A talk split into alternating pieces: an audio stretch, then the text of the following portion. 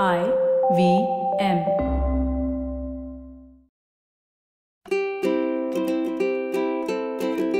Hello and welcome to the Habit Coach Podcast, the bite sized podcast filled with quick and easy, actionable habits.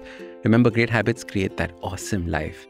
I am Ashdin Doctor, your habit coach, and today's fun fact of the day has to do with time zones. Did you know that time zones we use today came from one scientist missing a train? So the scientist's name was Sandford Fleming.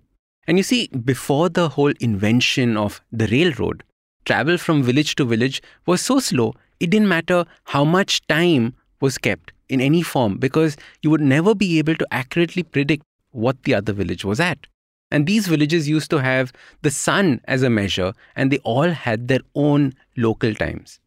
Once the railroad started, we started traveling much faster from village to village, traveling longer distances.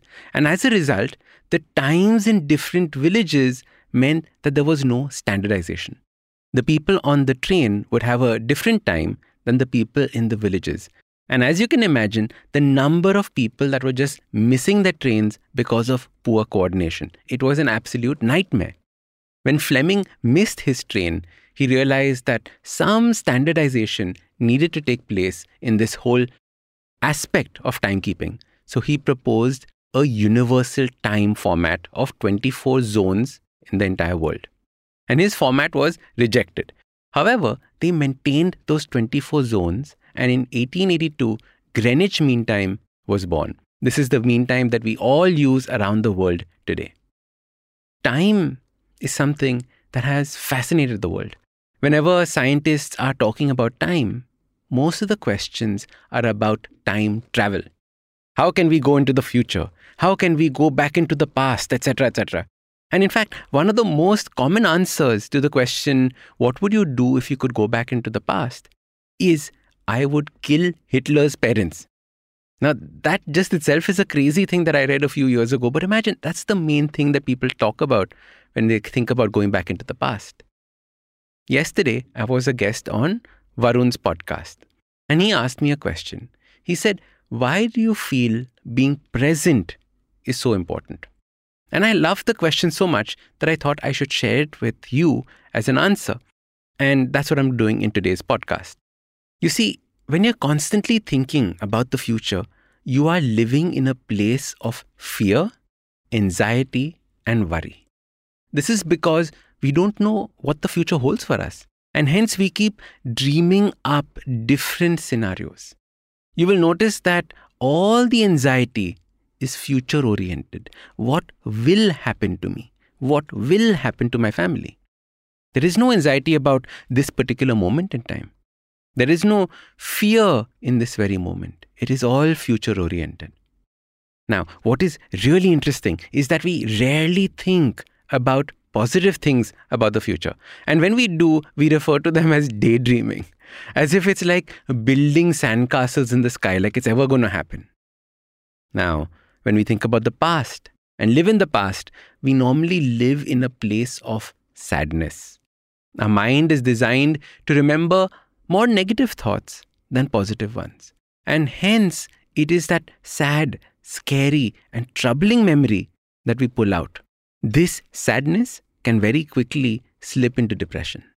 And what is interesting is that when we pull these happy memories out from the past, we often compare them with what we're going through currently, and experience sadness once again.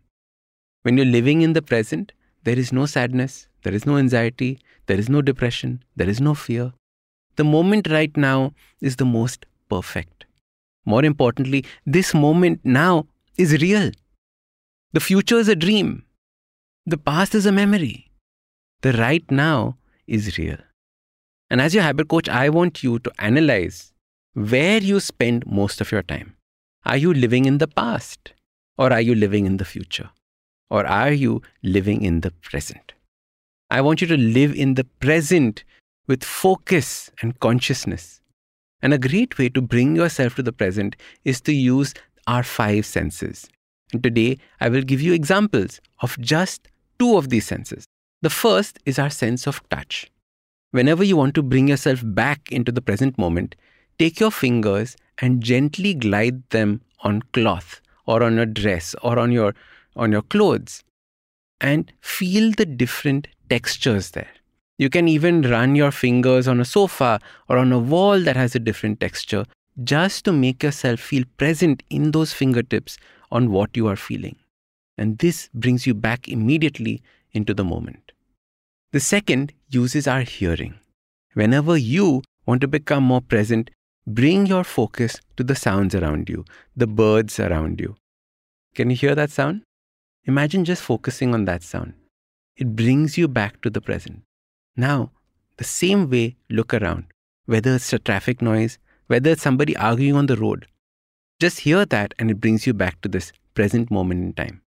Don't judge the sound. Just hear the sound. Don't say this is good, this is bad. Just hear it. Whenever you catch yourself distracted by the future or the present, use these techniques and bring yourself back into the present. No more fear, no more anxiety, and no more sadness. So, your super simple habit to live more in the moment starts by bringing your awareness to your senses. Use the sense of touch, explore a new sensation or a texture around you.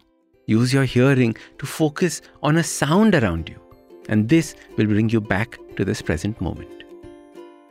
Now, if you like this podcast, don't forget to check out other interesting podcasts on the IVM network. You can listen to us on the IVM Podcast app or ivmpodcast.com. You can also follow us on social media. We are at IVM Podcast on Twitter and Instagram. If you want to reach out to me, I am at Ashdin Doc on Twitter and Instagram. We have a brand new habit coaching online course, quizzes, videos, and a lot more on the website awesome180.com. So check it out now.